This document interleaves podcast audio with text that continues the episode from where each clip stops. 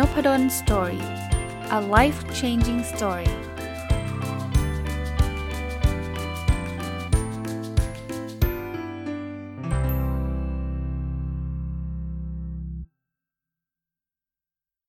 สวัสดีครับ ยินดีต้อนรับเข้าสู่นพดล story พอดแคสต์นะครับ วันนี้จะมีหนังสือเล่มหนึ่งมารีวิวนะครับ หนังสือชื่อว่า The Dip นะครับ เขียนโดย Seth Godin นะ ต้องบอกว่าเริ่มต้นต้องต้องออกตัวไว้เลยนะครับ ผมคุ้นๆว่าผมเคยพูดถึงหนังสือเล่มนี้อยู่อยู่บ้างนะครับแต่เข้าใจว่ายังไม่เคยรีวิวทั้งเล่ม อาจจะมีการพูดพาดพิง เพราะว่าอ่านหนังสือหลายๆเล่มแล้วเขาก็พูดถึงหนังสือเล่มนี้ ก็เลยซื้อหนังสือเล่มนี้มาอ่านนะครับ คราวนี้ผมพยายามเสิร์ชบุ๊กรีวิวย้อนหลังนะครับก็ไม่เจอคำนี้นะครับ เพราะฉะนั้นวันนี้ขออนุญาตเอามารีวิวเต็มๆเล่ม อีกหนึ่งครั้ง แต่ว่าที่บอกออกตัวไว้ถ้าสมมติผมพลาดไปจริง ๆ เคยรีวิวไปแล้วต้องขออภัยนะก็อาจจะต้องต้องรีวิวอีกรอบหนึ่งก็แล้วกันนะครับ แต่เข้าใจว่าไม่มีเนาะเพียงแต่ผมผมงงนิดนึงเพราะว่ากดเข้าไปหนังสือเล่มนี้เวลาผมอ่านเนี่ยมันควรจะเป็นหน้าสุดท้ายไงแต่อันนี้มันดันเป็นหน้ากลางๆไงก็เลยเอ๊ะหรือเรารีวิวค้างไว้หรือยังไงนะครับ แต่แต่เสิร์ชเสิร์ชหลายทีละไม่เจอนะไม่เจอ ผมเริ่มต้นเลยเออหนังสือเล่มนี้เนี่ย ตอนที่ซื้อมาเนี่ย เพราะว่าไปอ่านหนังสืออีกเล่มหนึ่งซึ่งสารภาพว่าจำไม่ได้ละเล่มไหน เขาก็พูดถึงว่าคนเราเนี่ยนะ เวลาทำอะไรสักอย่างหนึ่งเนี่ย มันเหมือนกับว่าเราเราจะถึงจุดจุดหนึ่งอะที่เราลังเลว่าฉันจะไปต่อดีไหม ซึ่งผมว่าหลายคนเป็นนะครับ ถ้าใช้ศัพท์นะหนังสือบางเล่มเขาเรียกว่าหุบเขาแห่งความสิ้นหวัง คือเวลาผมผมเกริ่นแนวแนวหนังสือก่อนนะครับ แล้วเดี๋ยวผมจะพูดถึงไฮไลท์ที่ผมได้เจอมา เวลาเราทำอะไรสักอย่างเนี่ยใหม่ๆเนี่ยเราจะมีแรงเยอะมากเลย แรงจูงใจว่าฉันจะเปลี่ยนโลก ฉันจะทำมันนู้น ฉันจะทำธุรกิจ ฉันจะทำพอดแคสต์ฉันจะทำบล็อกอะไรเงี้ยแล้วตัวเราเองก็เข้าใจนะ ว่าการทำสิ่งนั้นให้สำเร็จเนี่ยมันไม่ง่ายหรอกนะเพราะฉะนั้นเนี่ยจากแรงที่มันมันมาเต็มสมมุติว่าแต่เป็นสเกลนะตอนแรกเราจะมาเป็นร้อยเลย เต็มร้อยเลย ฉันทำแน่ ฉันรู้ ฉันต้องไม่ย่อท้อเนี่ย แต่พอเอาเข้าจริงเนี่ย เวลาเราทำไปสมมุติว่าทำบล็อกก็แล้วกันนะ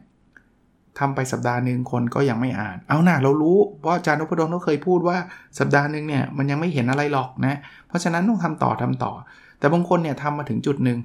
ตีซะว่า 6 เดือน มันยังไม่ได้ไปไหนเลยอะตอนนั้นเนี่ยเราจะเริ่มตั้งคำถามกับตัวเองแล้วว่า ฉันจะทำต่อดี หรือฉันจะเลิกดี นังสือ The Deep เนี่ยเขาก็จะพูดถึงแบบนี้เหมือนกันนะเขาก็จะพูดถึงนองว่า เออมันมาถึงจุดที่ต่ำสุดของเราไม่อาจจะไม่ใช่ต่ำสุดนะ แต่ว่าเป็นจุดที่แบบเราลังเลเออหลายคนเคยเห็นการ์ตูนใช่ไหมที่มันประมาณว่าเนี่ยพอเราล้มเลิกก็พอดีอะมันเกือบจะถึงขุมทรัพย์ ขุมทองแล้วแล้วเราก็ไปเลิกก่อน แต่บางคนก็บอกว่าเนี่ยมันก็เราคิดแบบนี้มาตั้งแต่เมื่อปีที่แล้วแล้วแล้วนี่เราก็ใช้เวลาอีกหนึ่งปี มันเสียเวลาไปเปล่าๆหรือเปล่านะหนังสือเขาก็ พยายามจะพูดถึงเรื่องนี้ว่าเออบางทีเราก็ต้องตัดสินใจนะครับ บางทีการเลิกเนี่ยมันก็ไม่ใช่สิ่งที่เลวร้ายเสมอไปนะ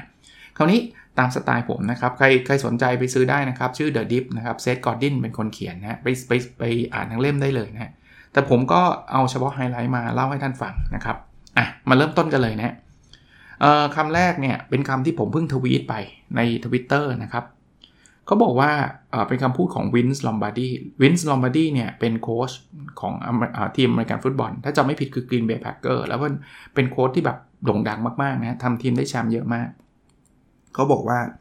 quitters never win and winners never quit bad advice winners quit all the time they just quit the right stuff at the right time นะมันแปลว่าการที่เราบอกว่า คนที่ล้มเลิกเนี่ยไม่มีทางชนะหรอก แล้วคนชนะเนี่ยไม่มีทางล้มเลิกหรอก มันเป็นคำพูดที่แบบ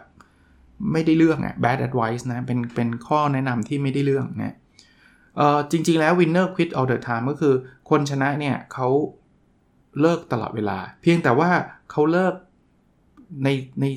right stuff ก็คือเลิกถูกเรื่องและถูกถูกเวลาเท่านั้นเอง ข้อนี้ที่ผมโน้ตไว้เพราะว่าผมชอบนะครับ เพราะว่าเราไปเคยคิดแค่ว่าเราต้องต่อสู้เราต้องไม่ย่อท้อ แต่ถ้าเราไม่ย่อท้อในสิ่งที่มันควรจะย่อท้ออะคืออะเมื่อกี้ผมยกตัวอย่างบล็อกนะสมมุติว่าเราไปเลือกเขียนเรื่องที่เราไม่ถนัด แล้วก็ดันทุลังเขียนอยู่นั่นแหละแล้วก็บอกไม่ได้เราต้องไม่ย่อท้อไม่ย่อท้อแล้วสุดท้ายเนี่ยก็ไม่มีคนอ่าน แล้วแถมเราก็ไม่ปรับปรุงตัวเอง ฉันก็จะลุยอย่างเดียว โดยไม่สนใจอะไรทั้งสิ้นเนี่ยเออสุดท้าย 10 ปีมันก็ไม่ไปไหนฮะแล้วบอกโอ้โหไหนบอกว่า winner never quit ไง นี่ฉันไม่เคย quit มา 10 ปี แต่ว่าคุณคุณไม่ quit ในสิ่งที่คุณควรจะควิดไงคือคุณไม่ล้มเลิกในสิ่งที่คุณควรจะล้มเลิกไงอันนี้ก็เป็นข้อเตือนใจข้อแรกนะครับ ที่ผมได้จากหนังสือเล่มนี้นะอ่ามาดูต่อนะครับ ข้อแนะนำถัดไปฮะที่ผมเรียกว่าเป็นไฮไลท์นะ ที่ผมทำไฮไลท์ไว้ก็บอกว่า quit the wrong stuff stick with the right stuff have the gut to do one or the other แปลว่าให้เราเลิกในสิ่งที่มันไม่ใช่นะครับ แล้วให้เราอยู่กับสิ่งที่มันใช่นะเเราต้องกล้าทำอย่างใดอย่างหนึ่งอะ่ะคือพูดง่ายๆว่า ถ้าอะไรมันไม่ใช่จริงๆเนี่ยเราต้องกล้าเดินออกมาเออบางคนอาจจะมีคำถามว่าก็มันไม่รู้ไงว่าใช่หรือไม่ใช่นะฮะอันนี้อันนั้นเป็นความยากผมก็ยอมรับเลยว่าเป็นความยากแม้กระทั่งอ่านหนังสือเล่มนี้บางทีก็บอกตัวบอกตรงๆ ไม่ได้ว่าอันนี้มันใช่หรือไม่ใช่เนาะแต่ว่าบางครั้งเอาเอางี้แล้วกันสถานการณ์บางครั้งเนี่ยเรารู้ว่าไม่ใช่แน่ๆแต่เราก็ไม่กล้าเลิก นะบางครั้งเนี่ยเรารู้ว่าไอ้งานที่เราทำเนี่ยมันแบบหืมไม่ใช่ความฝันฉันอะไม่ใช่แน่ๆ แต่เรายังไม่กล้าเลิกเราก็ยังลุยลุยต่อไปนะพูดแบบนี้ไม่ได้แปลว่าโอ้ยพรุ่งนี้อาจารย์นพดลเขาพูดในพอดแคสต์เราลาออกเลยไม่ใช่นะ การเลิกไม่ได้แปลว่าต้องทำทันทีนะครับ การเลิกมันจะต้องมีการวางแผน มันจะต้องมีการคิดให้รอบคอบนะ อย่างที่ผมเคยพูดแล้วก็เป็นธีมของ Weekend Entrepreneur ที่ผมบอกว่า เฮ้ย อยากจะไปทำธุรกิจเนี่ย อย่าเพิ่งไปลาออกนะลาออกเนี่ยเป็นขั้นตอนสุดท้ายเลยฮะ เริ่มทำเลยเสาร์อาทิตย์ใช้เวลาว่างลองทำดูนะครับ อันนี้มันคือแผนที่เราจะ quit the wrong stuff ถ้าเราคิดว่างานประจำมันไม่ใช่เราจริงๆเนาะแต่ไม่ใช่ว่าเลิกทันทีเลิกทันทีจะเอาเงินที่ไหนเลี้ยงดู ครอบครัว จะเอาเงินที่ไหนผ่อนบ้านผ่อนรถไม่ได้นะ แต่ว่าไม่ได้แปลว่าถ้างั้นอะมีต้องผ่อนบ้านฉันไม่เลิกแล้วล่ะ ฉันจะอยู่อย่างนี้ตลอดไปนะก็ไม่ใช่อีก การ quit มันต้อง take time จริงนะครับ แต่ว่าเราคิดที่จะ take time หรือคิดที่จะวางแผนหรือยังนะครับก็แค่นั้นเองนะแล้วถ้าเราคิดว่าสิ่งนี้มันใช่อะไรก็ตามที่เราทำแล้วรู้สึกว่ามันใช่ก็ stick with it ก็คืออยู่กับมันนะอยู่กับมัน คืออย่างที่ผมบอกนะบางครั้งบางไม่ใช่บางครั้งอะหลายครั้งเลยนะ ไอสิ่งที่เราทำเนี่ยมันไม่ได้เห็นผลภายในวัน 2 วัน อาจจะใช้เวลาเป็นปีๆนะครับ มีเคสแบบนั้นให้ให้เห็น แต่ต้องตอบตัวเองให้ได้ว่าไอ้นี่คือ right stuff จริงๆไหมก็คือสิ่งที่ทำมันถูกต้องจริงไหม ในแง่ของความชอบและในแง่ของทิศทางด้วยนะ มันเคยมีเคสบอกว่าไอ้ที่แบบบินชนกระจกอะอะอะไรอะ แมลงวันเนี่ยอยากจะออกก็บินอยู่นั่นแหะชนอยู่นั่นแหะอย่างนี้มันไม่ work ใช่ไหมเพราะมันเป็นกระจกคุณต้องไปหาช่องใหม่รูใหม่มันถึงจะ work ไม่ใช่ว่าบินบินบินบินบินชนจนกระทั่งไม่มีแรงบิน อันนั้นก็ไม่ใช่นะอ่าอ่าถัดไปครับที่ผมโน้ตไว้เขาเขียนงี้ฮะ just about everything you learn in school about life is wrong but the wrongest thing might very well be this อ่าแปลก่อนเขาบอกว่าเขาก็พูดแรงนะ เขาบอกว่าเกือบจะทุกอย่างที่เราเรียนในโรงเรียนเนี่ยที่มันเกี่ยวกับชีวิตเนี่ยมันไม่ไม่ถูกหรอกนะไม่ถูกหรอก แต่สิ่งที่มันผิดมากที่สุดเนี่ยคืออะไรเขาบอกงี้ฮะสิ่งที่ผิดมากที่สุดเขาบอกว่า being well rounded is the secret to success แปลว่ามีคนมีคนอสอนเราหรือบอกเรานะครับ ซึ่งหนังสือเล่มนี้ไม่เห็นด้วยนะครับ คือเราต้องเก่งทุกเรื่องเก่งทุกอย่าง แล้วนี่แหละจะเป็นเคล็ดลับแห่งความสำเร็จนะเขาบอกไม่จริงนะเราไม่จำเป็นต้องเก่งทุกเรื่อง เราไม่จำเป็นต้องเก่งทุกอย่างในชีวิตจริงที่เราจะสำเร็จ คือเขาเปรียบเทียบแบบนี้นะครับก็บอกว่าเวลาเเราเรียนหนังสือเนี่ยเราชอบดูเกรดเฉลี่ยนะนั้นคนที่เป็นนักเรียนเรียนเก่งเนี่ยเขาก็จะได้แบบ A กับทุกวิชา แล้วเขาก็นับถือว่า well rounded well rounded คือไอ้นี่มันเด็กเก่งนี่ว่า เรียนวิชาไหนก็ได้ A นะครับ แต่เรากลับไปว่าเด็กที่แบบอาจจะได้ A บวกวิชาหนึ่งแต่อีกวิชาหนึ่งได้ D ด็อกได้ C ว่าเด็กเนี้ยเด็กไม่เก่งเขาบอกไม่จริง ชีวิตไม่ได้เป็นแบบนั้น คุณอาจจะเก่งเรื่องเรื่องเดียว แต่คุณประสบความสำเร็จมากๆก็ได้ แล้วผมว่าหลายคนก็มองเรื่องนี้ออกเนาะถ้าถ้าเราพูดถึงอะไอ้เกรดที่เราได้มาเราได้ C ได้ D ด็อกเนี่ยมันกำลังสะท้อนว่าเราก็ไม่ถนัดเรื่องนั้นไงแต่เราไม่ได้โง่นะเราเก่งอาจจะคณิตศาสตร์เราได้ A แต่ว่าภาษาไทยเราไม่ได้ดีนัก ภาษาอังกฤษไม่ได้ดีนักเนี่ยก็ไม่ได้แปลว่าเราโง่ในทุกเรื่องนะครับ โอเคนะครับ ถัดไปนะ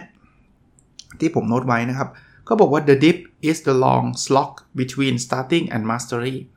the dip dip มันแปลว่าไอ้ช่วงที่มันเป็นหุบเขาแห่งความสิ้นสิ้นหวังอะ่ะมันคือแบบช่วงเขาบอกมันเป็น long slog อะ long slog หมายหมายความว่าเป็นระยะทางระหว่างจุดเริ่มต้นของเรากับ mastery ก็คือจุดที่เราแบบเป็นเลิศอะนะ ไม่ว่าจะทำอะไรก็ตามอะผมผมยกตัวอย่างสตาร์ทอัพเหมือนกันสตาร์ทอัพเนี่ยมันน้อยคนเลยนะ ที่เริ่มทำปีแรกแล้วมันหูยพุ่ง growth แหลกเลยนะมันมันจะมีช่วงหนึ่งที่แบบเออคือช่วงแรกมันอาจจะดูว่ามันมีคนสนใจนะเดี๋ยวเดี๋ยวมันจะ stuck อะ stuck ก็คืออยู่ประมาณนี้แหละ มันไม่ได้ไปไหนเลยนะครับ ตรงนั้นแหละเขาเรียกว่า the dip นะ the dip เนี่ยมันคือการวัดใจอะว่าเราจะไปต่อหรือเปล่า เราเราเข้มแข็งพอหรือเปล่า เราจะไปได้หรือเปล่า วงเล็บ ถ้ามันเป็นสิ่งที่ควรจะต้องไปต่อนะ ซึ่งอันนั้นนะคือความยากว่าเราจะรู้ได้อย่างไรนะครับ หรือบางคนเรียกว่า hockey stick curve เคยได้ยินไหม hockey stick คือไม้ไม้ฮอกกี้ถ้าใครสังเกตหรือรู้จักฮอกกี้เนี่ยไม้ฮอกกี้เนี่ยมันจะเป็นไม้ที่แบบก็เป็นไม้ธรรมดาเนี่ยแต่ไอ้ตรงก้านที่ใช้ตีลูกฮอกกี้เนี่ยมันจะยาวๆ มันคล้ายๆรูปตัว L เอางี้แล้วกันนะ เพราะฉะนั้นเนี่ยช่วงแรกๆเนี่ยเราจะเหมือนกับทำใส่เอฟฟอร์ตไปก็ ยังไม่รู้ว่ามันจะดียังไงเป็น L L กลับด้านนะนะนึกภาพแบบนั้นนะลากขนานกับแกน x มาเรื่อยๆเลย แต่พอถึงจุดหนึ่งเนี่ยที่มันเป็น tipping point เนี่ยมันจะเป็นจุดที่แบบกระชากขึ้นไปเลยนะนั้นหลาย ๆ ครั้งมันเป็นแบบนั้นน่ะแต่เรา go through มันได้หรือเปล่า เราเราเราอดทนกับมันมากพอหรือเปล่านะอันนั้นคือช่วงช่วงวัดใจนะครับ ที่เขาเรียกว่า the dip นะมาดูอันถัดไปนะครับที่ผมโน้ตไว้นะครับ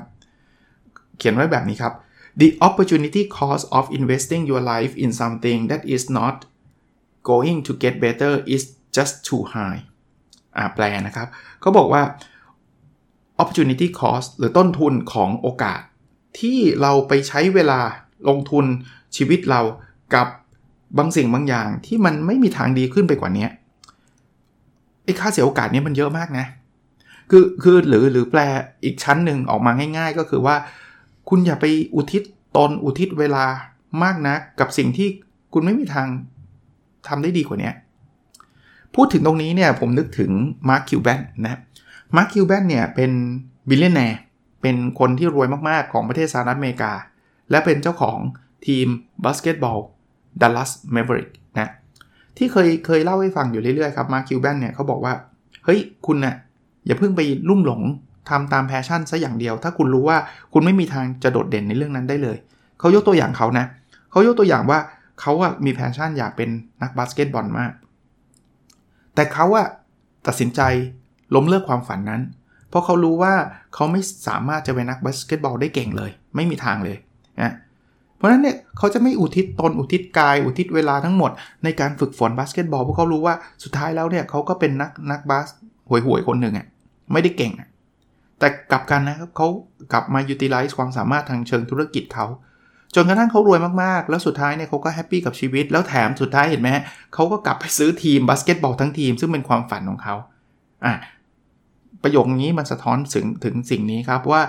บางทีเราใช้เวลา 20 ปีกับสิ่งที่เราก็รู้ว่าเราอะไม่มีทางจะเป็นเลิศได้เลย หรือจะเก่งในเรื่องนั้นได้เลย ลองลองถามตัวเองดีๆนะซื่อสัตย์ต่อตัวเองนะครับว่า ไม่ใช่หลอกตัวเองว่าเอ้ยยังไงฉันก็เป็นนักบาสเกตบอลระดับโลกได้ ผมไม่เคยได้คิดแบบนี้ แต่ว่าส่วนตัวเคยมีประสบการณ์แบบนี้ เพราะว่าความลุ่มหลงผม ถ้าใครฟังนพดล story มานะก็จะจำได้ว่าตอนเด็กๆ ผมบอกว่าผมอยากเป็นนักฟุตบอลอาชีพ แต่ถ้าตอนนี้ตอนนั้นนะผมไปทุ่มเทชีวิตไม่ไม่สอบเข้ามาหาที่อะไรจะเตะฟุตบอลอย่างเดียว ผมคงเป็นนักฟุตบอลแบบดาดดาดคนหนึ่งอะธรรมดาธรรมดาคนหนึ่งอันนี้ดีที่สุดแล้วนะ ถ้าไม่แย่กว่านั้นคือนักฟุตบอลห่วยๆคนหนึ่งเลย แล้วตอนนี้ก็ไม่รู้จะเอาอะไรเลี้ยงครอบครัวนะครับ คงคงเป็นลักษณะแบบนั้นเลยนะครับ โอเค ถัดไปนะครับ ที่ผมโน้ตไว้นะครับ ในหนังสือนะเขาเขียนไว้ว่า the curve the sack and the cliff are the curve that lead to failure if you find yourself facing either of these two curves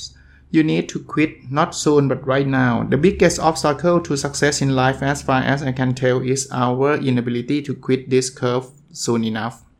อ่าพูดซะยาวเลยนะครับ แปลก่อนนะแปลเขา อธิบายว่ามันมีเคอร์ฟสรูปแบบนะรูปแบบที่เรียกว่า the cliff cliff ที่แปลว่าหน้าผา กับรูปแบบที่เขาเรียกว่า the curve the sack นะผมอธิบาย2เคอร์ฟนี้ให้ท่านเข้าใจ เพราะว่าท่านฟังพอดแคสต์ท่านอาจจะนึกนึกนึกภาพไม่ออก มันมีกราฟที่แกน x เนี่ยมันคือ effort effort ก็คือความพยายามนะครับ ส่วนแกน y ก็คือกราฟที่มันพูดถึงความสำเร็จอะนะครับ คราวนี้เนี่ยในกราฟเนี้ยเอาเริ่มเริ่มกราฟรูปแรกเนาะกราฟที่เขาเรียกว่า the cliff เนี่ยมันเป็นกราฟที่แสดงภาพคล้ายๆกับเป็นรูปเอาระฆังคว่ำแล้วกันอ่าถ้าเกิดท่านท่านท่านพอจะนึกภาพระฆังคว่ำออกเนี่ยนะไอ้รูประฆังคว่ำเนี่ยมันก็จะรู้สึกว่าตอนแรกๆเนี่ยที่เราใช้ความพยายามไปเนี่ยมันก็จะดีขึ้นดีขึ้นดีขึ้นนะแต่ปลายทางของระฆังคว่ำเนี่ยมันคล้ายๆรูปหน้าผา เดี๋ยวมันก็จะหักลงมา ตกลงมา ไม่ว่าเราจะพยายามมากแค่ไหนก็ตาม สุดท้ายเราก็จะล้มเหลวนั่นเอง ยกตัวอย่าง The Cliff เช่น วันนี้เราอาจจะบอกว่า เอ้ย ฉันอยากจะทำหนังสือพิมพ์แบบเป็นกระดาษขายอะธุรกิจหนังสือพิมพ์เนี่ย ถ้าเราจะเริ่มทำเนี่ย ผมก็คิดว่าเราทำได้ ถามว่าทำไง เราก็อาจจะแบบไปหานักเขียน หานักข่าว ก็คงมีแหละ ปัจจุบัน แล้วถ้าเอาจริง ๆ ถ้าเราพยายามมากขึ้นเรื่อยๆเนี่ยจะถามว่าเราหาสปอนเซอร์ได้ไหมก็คงพอไหวที่จะทำให้เราอยู่ได้ เพราะนั้นเนี่ยถ้าเราใส่ความพยายามไปในช่วงแรกๆเนี่ยนะเราอาจจะพบว่าเออมันก็พอพออยู่ได้นะ พอจะมีกำไรอยู่บ้าง แต่ทุกคนคงเห็นภาพอะว่าสุดท้ายอะไม่ว่าเราจะพยายามขนาดไหนอะมันเป็นธุรกิจตะวันตกดินเออใช้คำนี้ก็แล้วกันนะคือมันไปไม่รอดครับ สุดท้ายเนี่ยคนก็จะซื้อหนังสือพิมพ์น้อยลงเรื่อยๆ น้อยลงเรื่อยๆ เราก็เห็นการปิดตัวของแมกกาซีน ปิดตัวของหนังสือพิมพ์มากขึ้นเรื่อยๆ เพราะอะไร เพราะคนอ่านออนไลน์กันทั้งนั้น อย่างเงี้ยคือ The Cliff ประเด็นคือหลายคนก็รู้ทั้งรู้นะว่ามันไม่รอดแต่ฉันก็ฉันก็จะดันทุรังอยู่อยู่กับอันนั้นเนี่ยมันอาจจะเป็น status quo ก็ได้ ว่าฉันไม่รู้ดิ ฉันอยู่กับหนังสือพิมพ์ ฉันก็จะอยู่กับหนังสือพิมพ์นะเขาบอกว่าความผิดพลาดซึ่งซึ่งหนังสือนี้เขาเขียนในความผิดพลาดคือคุณไม่ยอม quit ไง คุณยังคุณยังอยู่กับสิ่งที่คุณก็รู้นะว่าสุดท้ายมันมันไม่รอดนะคุณไม่ควิดแล้วคุณก็สูญเสียโอกาสไปนะครับ มันมี opportunity cost แทนที่คุณจะเอาเวลาไปทำเรื่องอื่นๆอีกเยอะเลย ส่วนเอ่อ c u l d e r sack เนี่ย c u l d e r sack เนี่ยมันเป็นศัพท์ที่มันแปลว่าทางตัน กราฟคล้ายๆ the cliff แต่กราฟมันคือมันจะแบนราบกว่า มันไม่ได้เป็นระฆังคว้ามันแบนราบกว่า คือ มันแย่ยังไงมันก็แย่อย่างนั้นอะ มัน มัน มัน มันแย่ตั้งแต่แรกอยู่แล้วอะ มันมันไม่มีการพัฒนาอะไรมาตั้งนานแล้วอะนะเอ่อผมยกตัวอย่างก็แล้วกันนะครับ ท่านอาจจะอยู่ในธุรกิจบางธุรกิจที่สำหรับตัวท่านเนาะท่านไม่ได้มี competitive advantage ใดๆนะท่านอาจจะอยู่ได้อะก็ก็ซื้อมาขายไป แต่ถ้าเกิดเป้าหมายท่านคือประสบความสำเร็จมากๆเนี่ยท่านไปอยู่กับธุรกิจแบบนั้น ก็อาจจะไม่ work นะครับคือในหนังสือซึ่งซึ่ง มันมีคำอธิบายนะ ซึ่งผมอาจจะบอกว่ามันอาจจะไม่ได้ตรงสักทีเดียวในปัจจุบันเนี่ยเขายกตัวอย่างไอ้มันมีบล็อกที่เขายกตัวอย่างเรื่อง Space Shuttle อะเขาบอกว่าการเดินทางไปอวกาศเนี่ยมันไม่มีอะไรไม่มีอะไรเปลี่ยนแปลงมาตั้งตั้งแต่ตอนที่เราเดินทางไปที่ดวงจันทร์แล้วสมัยประธานาธิบดีจอห์นเอฟเคนเนดีอะถามว่าตอนนี้มันก็มีการเดินทางไม่มี แต่เพอเอิญที่ผมบอกว่ามันมันเป็นตัวอย่างที่อาจจะไม่ได้เหมาะนะเพราะตอนหลังมันมีดันมีอีลอนมัสไง มันเลยทำให้เกิดการเปลี่ยนแปลงเยอะมากนะก็ไม่จำเป็นต้องเป็น Space Shuttle ก็ได้นะครับ c u l d e r s a c เนี่ย ถ้าใช้ศัพท์ของ Startup เนี่ย คล้ายๆเป็นซอมบี้เขาบอกซอมบี้คือมันเป็นธุรกิจที่มันก็ยังไม่ถึงกับเจ๊งนะ แต่ว่ามันก็ไปไม่รอดหรอก มันเป็นทางตันนะนะพอยตรงนี้ก็คือเมื่อคุณเจออะไรก็ตามที่มันเป็นธุรกิจตะวันตกดิน คุณเจออะไรก็ตามที่คุณรู้สึกว่าดันทุลังไปมันก็ไม่รอดอะสิ่งที่คุณควรทำคือ quit now คือเลิกเดี๋ยวนี้นะครับ คิดให้ดีนะครับ แล้วก็ให้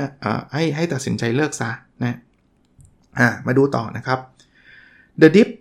creates scarcity scarcity เอ่อ scarcity create values นะครับ แปลว่าอะไร เขาก็บอกว่า ไอ้ the dip เนี่ย ไอ้คือ คือจุดที่มัน มันตอนนี้เนี่ย มันยังไม่เห็นผลอะไรเนี่ย สิ่งนี้มันจะทำให้มี มีความขัดแคลน แล้วยิ่งมีความขัดแคลนมันจะยิ่งมี value อะแปลอย่างนี้ คือเขาบอกว่าคนส่วนใหญ่เนี่ยตอนเริ่มเนี่ยมีมีมีหลายคนเลยอยากเริ่มทำนะอยากทำนู่นทำนี่แต่ไม่หมดเอาเอาเรื่องบล็อกนะผมว่ามีหลายคนเริ่มอยากเริ่มทำบล็อกแต่ไม่หมดเลย คน start writing เนี่ยเเริ่มเขียนบล็อกเนี่ยแต่ไม่หมดเลย แต่มาถึงจุดหนึ่งสมมติเซซะว่า 6 เดือนเนี่ยอาการของคนเริ่มใหม่ๆเนี่ยจะเป็นเหมือนกันก็คือไม่มีคนตาม ไม่มีคนฟังนะพอไม่มีคนตามอ่านเนี่ยมันก็จะจะอยู่ใน ช่วงเดอะดิฟนะเดอะดิฟก็คือช่วงนี้แหละช่วงวัดใจนะหลายคนเลยอาจจะเป็น majority ด้วยซ้ำอาจจะเป็นส่วนใหญ่ด้วยซ้ำที่จะควิดไงมันจะมีไม่กี่คนหรอกครับที่จะpush ตัวเองหรือหรือผลักตัวเองให้ผ่านจุดตรงนี้ไปได้ นี่แหละครับมันคือ scarcity ก็คือมันคือความขาดแคลนนะแล้วมันจึงไม่แปลกที่เราจะเห็นบล็อกเกอร์ดัง ๆ ไม่กี่คน เพราะว่าบล็อกเกอร์เหล่านั้นเนี่ยผ่าน The Dip มาไง ผ่านในช่วงที่มันเป็นหุบหุบเหวแห่งความสิ้นหวังมาอะ นี่คือสิ่งที่หนังสือเขาก็เตือนใจเรานะครับ มาดูกันถัดไปที่ผมไฮไลท์ไว้นะครับเขาบอกว่า in a competitive world adversity is your ally the harder it gets the better chance you have of insulating yourself from the competition if that adversity also causes you to quit though it's all for nothing อะเขาบอกว่าในในโลกแห่งการแข่งขันเนี่ยนะครับไอความยากลำบากเนี่ยมันคือเหมือนเพื่อนเรานั่นแหละนะ ยิ่งมันยากเท่าไหร่นะ มันยิ่งทำให้เรามีโอกาสที่จะทำให้เราเนี่ยโดดเด่น หรือพูดง่ายๆมันกำจัดไอ้คู่แข่งเราออกไปได้ได้มากเท่านั้นนะครับ อย่างไรก็ตามเนี่ยไอ้ไอ้ความยากลำบากเนี่ยมันก็เป็นสิ่งที่ทำให้เราอยากที่จะเลิกเช่นเดียวกัน เพราะนั้นเนี่ยคุณคุณคุณต้องมองในมุมเนี้ยทำธุรกิจหรือหรือทำพอดแคสต์หรือทำอะไรก็ตามเนี่ยมันจะต้องผ่านช่วงที่มันยากลำบากอะ ช่วงที่รู้สึกว่าทำไปทำไมวะเนี่ยทำไปก็ไม่มีลูกค้าทำไปก็ไม่มีใครสนใจ เฮ้ยมันเหนื่อย แต่เขาบอกว่าให้มองว่ามันมันคือเพื่อนเรานะ เพราะไอ้ยากนี่แหละมันทำให้ทุกคนเนี่ยเข้ามาแล้วก็จะออกไปไง มันมันช่วย insulate insulate ก็คล้ายๆ เป็นฉนวนป้องกันคู่แข่ง เพราะเพราะจะมีคู่แข่งจำนวนมากเลย ที่จะเจออาการแบบนี้ แล้วก็รู้สึกว่าพอแล้วล่ะ ฉันพอแค่นี้แหละนะ เพราะฉะนั้น จะมองเป็นคู่แข่งก็ได้ไอ้จะมองเป็นสิ่งช่วยเหลือเราก็ได้ แต่อย่าลืมว่าถ้ามันเอฟเฟกเรามากๆ เราจะเป็นคนเลิกเองนะครับ แล้วก็ปล่อยคนอื่นที่เขาอดทนผ่านไปตรงนั้นนะก็ก็ก็เราต้องเป็นผู้เลือกอยู่แล้วนะครับ ว่าตกลงเราจะมองมันมันเป็นอะไรนะครับโอเคนะอ่ามาดูถัดไปนะครับที่ผมโน้ตไว้เขาบอกงี้ and yet the real success goes to those who obsess the focus that leads you through the dip to the other side is rewarded by a marketplace in search of the best in the world. A woodpecker can tap 20 times on a thousand trees and get nowhere, but stay busy. Or he can tap 20,000 times on one tree and get dinner. แปลว่างี้เขาบอกว่าไอ้ช่วงที่ที่เราอยู่ในช่วง The Dip ช่วงที่เราแบบทำแล้วทำอีกก็ไม่ดูจะไม่ work เนี่ยนะ มันเป็นจุดวัดใจนะครับ มันจะเป็นบททดสอบนะว่าใครจะผ่านไปได้นะ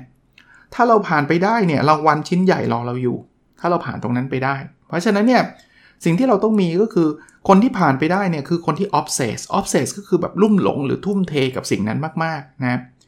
แล้วอีกอย่างหนึ่งคือมันต้องมีโฟกัส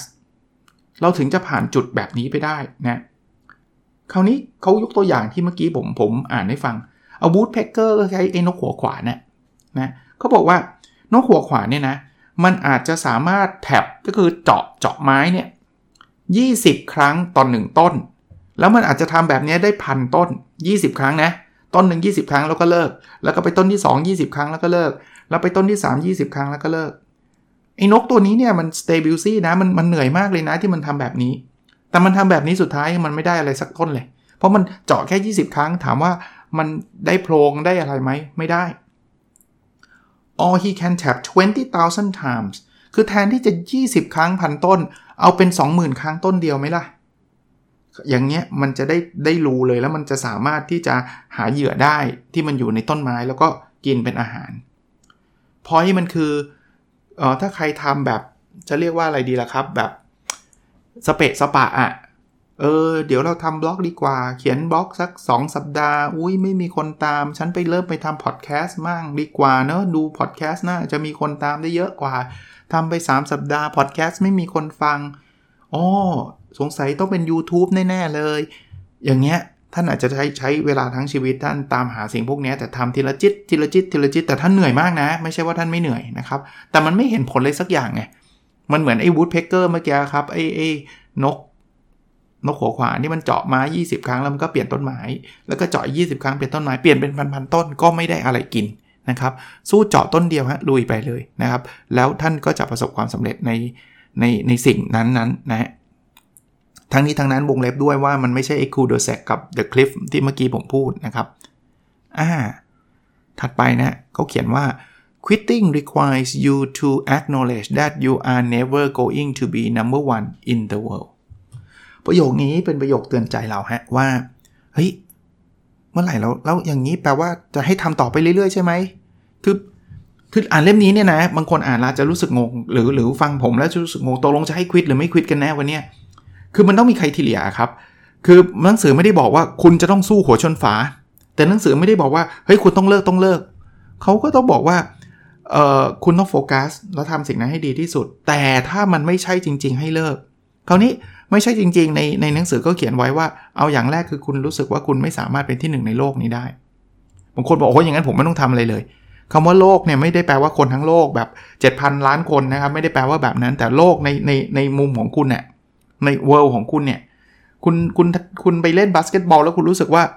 คุณไม่ต้องเป็นที่หนึ่งในในโลกขนาดนั้นเนี่ยแต่ว่าคุณรู้สึกว่าคุณเล่นบาสเกตบอลได้ไม่ดีหรอกทำยังไงคุณก็เล่นได้ประมาณนี้อย่างนั้นคุณ quit นะแล้วไปหา opportunity หาเรื่องอื่น ๆ ที่ คุณจะทำจะดีกว่า อารมณ์คล้าย ๆ แบบนั้นนะครับ เดี๋ยวผมมาสรุปอ่า point ที่ผมได้รับบทเรียนอีกทีหนึ่งนะครับอ่าถัดไปนะครับก็บอกว่า if you can't make it through the dip don't start if you can embrace that simple rule you will be a lot choosier about which journeys you start แปลว่าคุณเดาได้เลยนะ ทุกเรื่องที่คุณทำเนี่ย ก่อนที่ไปประสบความสำเร็จเนี่ย คุณต้องผ่าน the dip the dip ก็คือ ไอ้หุบเหวแห่งความสิ้นหวังเนี่ย แต่ถ้าเกิดคุณรู้สึกว่า เฮ้ย ฉันไม่มีทางจะผ่านไอ้หุบเหวแห่งความสิ้นหวังนี้ได้หรอก ก็บอกอย่าเริ่มเลยไปทำอย่างอื่นเถอะ เช่นสมมติผมอยากเป็นนักฟุตบอลเนี่ย ผมต้องนึกเลยว่า มันจะต้องมีวันที่แบบว่า ผมต้องวิ่งตลอดเวลาฝึกซ้อม แล้วก็อาจจะไม่ได้รับเลือกเข้าทีม แล้วอาจจะต้องทำอย่างนั้นอีก 3 ปี ถ้าผมคิดว่าชีวิตนี้ผมผมผมรับไม่ได้กับเรื่องนี้ อย่าไปเป็นนักฟุตบอล อย่าเริ่มตั้งแต่ อย่าอย่าสตาร์ทอะนะอย่าอย่า อย่าไปคิดเลยว่าจะเป็นไปทำอย่างอื่นเถอะ ถ้าคุณยังยังผ่าน The Dip ไม่ได้ หรือใครอยากจะทำพอดแคสต์แล้วก็คิดว่าเออแต่ฉันทนไม่ได้หรอกนะ ที่จะต้องใช้เวลา 3 เดือนกับการทำพอดแคสต์ที่ไม่มีคนฟังอะไรเงี้ยคุณอย่าไปทำเลย ถ้าถ้าถ้าสมมุติว่าจะคิดว่าจะต้องมีคนฟังภายใน 1 สัปดาห์อย่าไปอย่าไปทำเลย เพราะว่าสุดท้ายเดี๋ยวคุณก็จะเลิกในที่สุดนะมันมันจะเป็นลักษณะแบบนั้นนะครับ อันนั้นคืออบทเรียน อันนี้ก็คล้ายๆเดิมนะผม ขียนโน้ตไว้บอกว่า if you are going to quit quit before you start reject the system don't play the game if you realize you can't be the best in the world ก็คล้ายๆกันคือถ้าเกิดจะเลิกเนี่ย เลิกตั้งแต่ตอนเริ่มเลยนะอย่าอย่าไปเริ่มแล้วสามสัปดาห์ค่อยเลิก 3 เดือนค่อยเลิกนะครับ ถ้าเราคิดว่าเราไม่มีวันที่จะเก่งในเรื่องนั้นได้เลิกเถอะนะฮะเลิกเลยนะครับ อันนี้ก็เป็นบทเรียนจากหนังสือที่ผมได้โน้ตไว้นะครับอะมาดูต่อนะฮะที่ผมได้ เขียนไว้นะอีกอีกไม่เยอะนะครับอีกไม่เยอะอันถัดไปนะครับเขาเขียนว่าแบบนี้ฮะ The next time you catch yourself being average when you feel like quitting realize that you have only two good choice quit or be exceptional average is for loser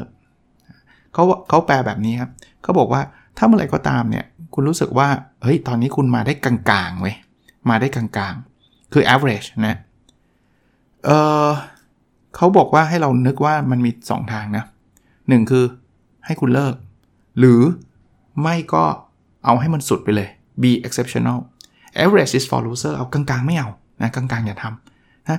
เออมันทำได้ประมาณนึง อย่างเงี้ยจะทำสำหรับหนังสือเล่มนี้ก็บอกแบบนั้นนะครับ คือมาถึงจุดหนึ่งที่รู้สึกว่าเราเรา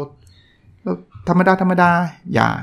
อีเตอร์ว่าเลิกแล้วไปหาอะไรที่มัน exceptional ทำอะไรที่มันเราทำได้สุดยอด หรือไม่ก็ไปไปสุดยอดในเรื่องนั้นเลยอะอันนี้ก็เป็นบทเรียนที่น่าสนใจนะครับที่น่าสนใจอะถัดไปนะผมก็โน้ตไว้นะครับนะเขาเขียนว่าแบบนี้ครับเขาบอกว่า short term pain has more impact on most people than long term benefit do which is why it's so important for you to amplify the long term benefit of not quitting หยุดตรงนี้ก่อน เขาบอกงี้ความเจ็บปวดในระยะสั้นนะครับ short term pain นะครับ มันมักจะส่งผลกับชีวิตเราเนี่ย ชีวิตของคนส่วนใหญ่มากกว่า long term benefit ก็คือผลลัพธ์ในระยะยาวนะครับ เพราะฉะนั้นเนี่ย ถ้าเราอยากที่จะ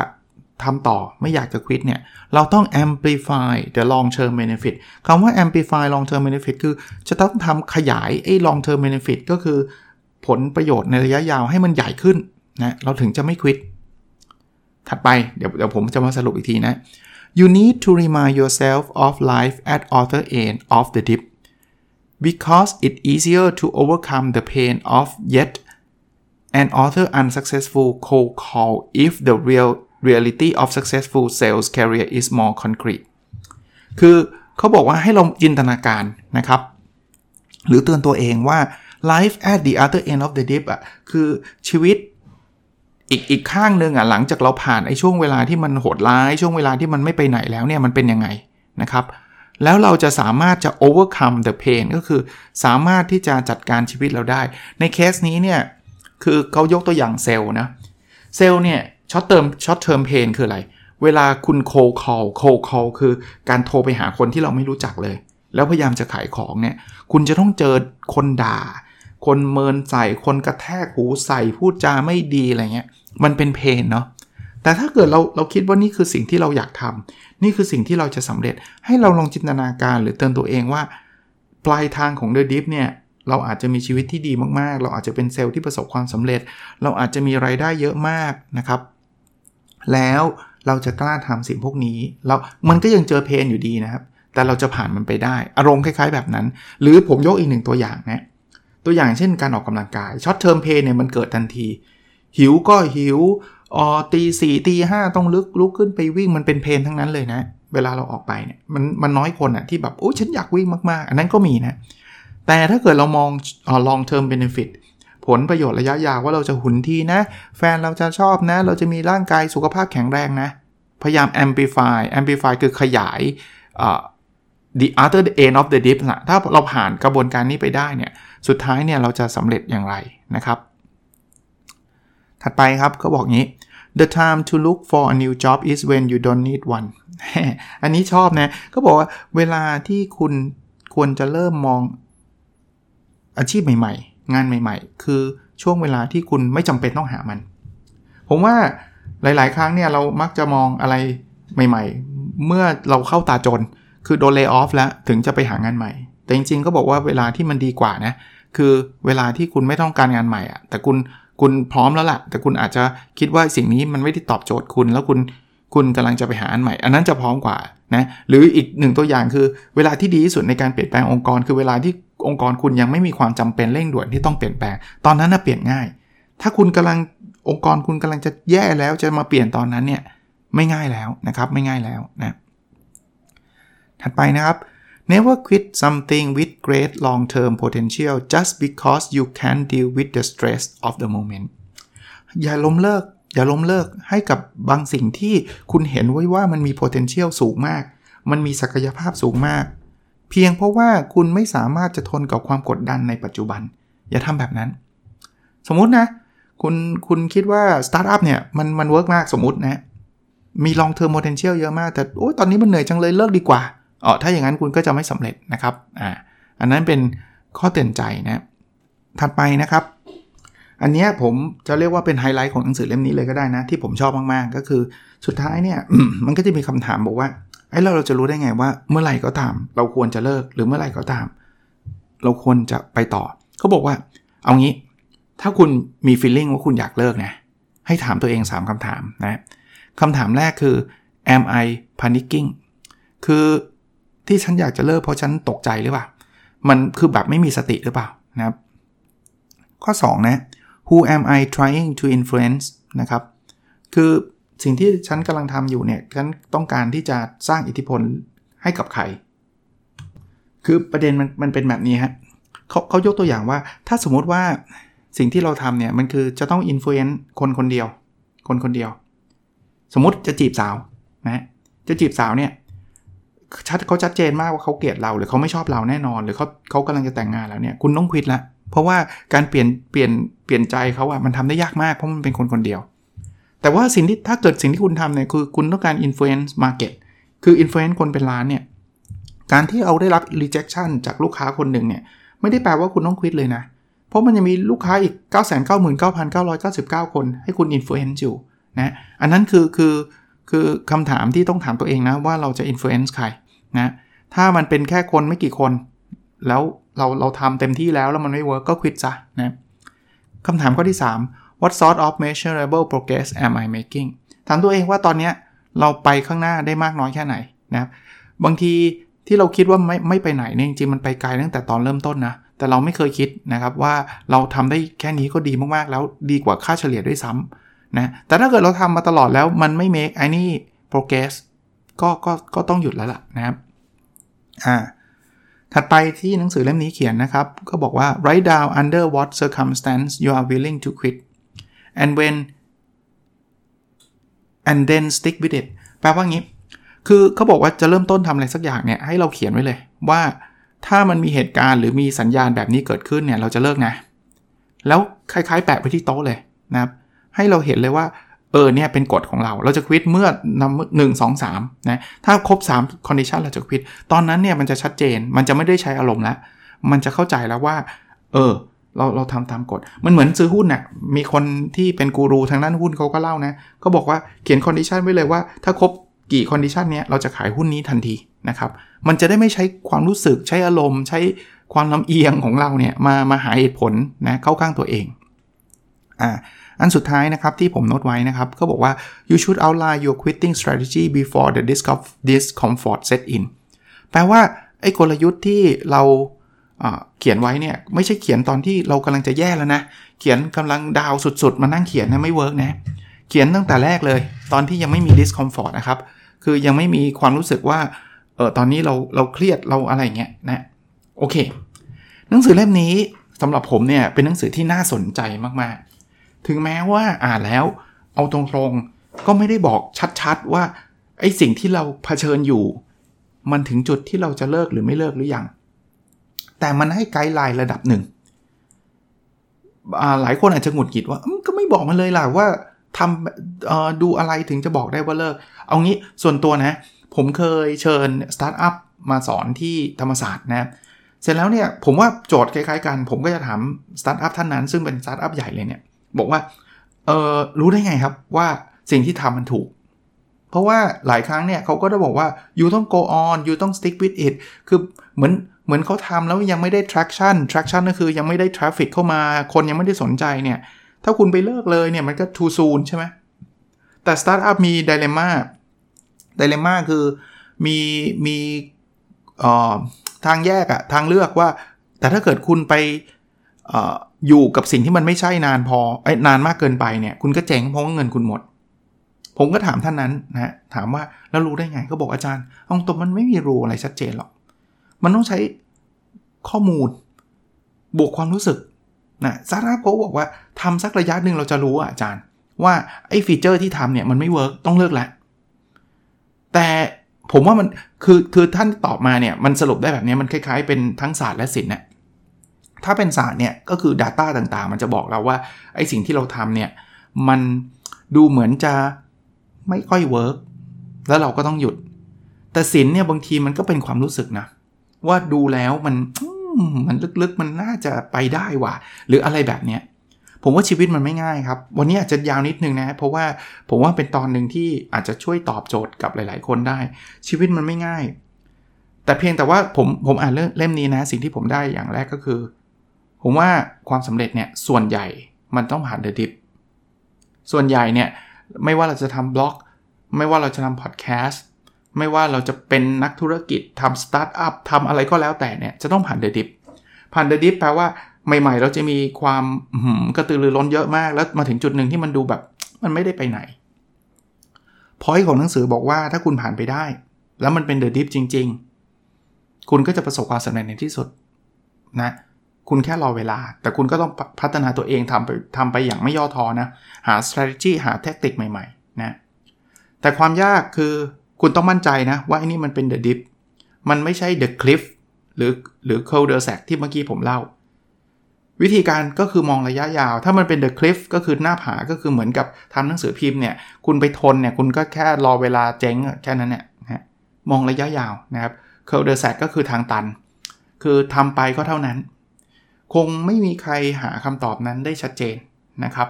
เขียนบล็อก คุณจะรู้ได้ไงว่าคุณจะกลายเป็นบล็อกเกอร์ชื่อดัง หรือคุณจะเขียนบล็อกแบบไม่มีคนอ่านไปอีก 10 ปี 20 ปี ผมว่าคงมีเราคนเดียวมั้งครับ ที่จะตอบคำถามนั้นได้นะแต่ถ้าเราลองไปพูดคุยกับคนที่เขาเป็นบล็อกเกอร์ชื่อดังยูทูบเบอร์ชื่อดังพอดแคสเตอร์ชื่อดัง เขาอาจจะพอให้ไอเดียได้ว่า เออมันประมาณไหนยังไง เพราะเขาก็ผ่านมาแล้วนะครับเขาก็ผ่าน the dip มาแล้ว เขาอาจจะบอกว่าเอออันเนี้ยเข้าท่าแล้วละ่ะปรับนิดปรับหน่อยน่าจะไปได้ หรือเขาอาจจะพูดตรงๆกับคุณว่าเออบางทีมันอาจจะบล็อกเกอร์อาจจะไม่ใช่อาชีพที่เหมาะกับคนทุกคนก็ได้นะ อาจจะไม่ได้ข้อสรุปอย่างชัดเจน แล้ววันนี้ก็ก็ใช้เวลามาเยอะพอสมควร แต่หวังว่าจะเป็นประโยชน์กับทุกท่านเช่นเคยนะครับ โอเคนะครับ แล้วเดี๋ยววันหลังเอาเรื่องสนุกสนุกเรื่องที่มีประโยชน์มาเล่าให้ท่านฟังอีกนะครับ แล้วเราพบกันในสดถัดไปครับ สวัสดีครับ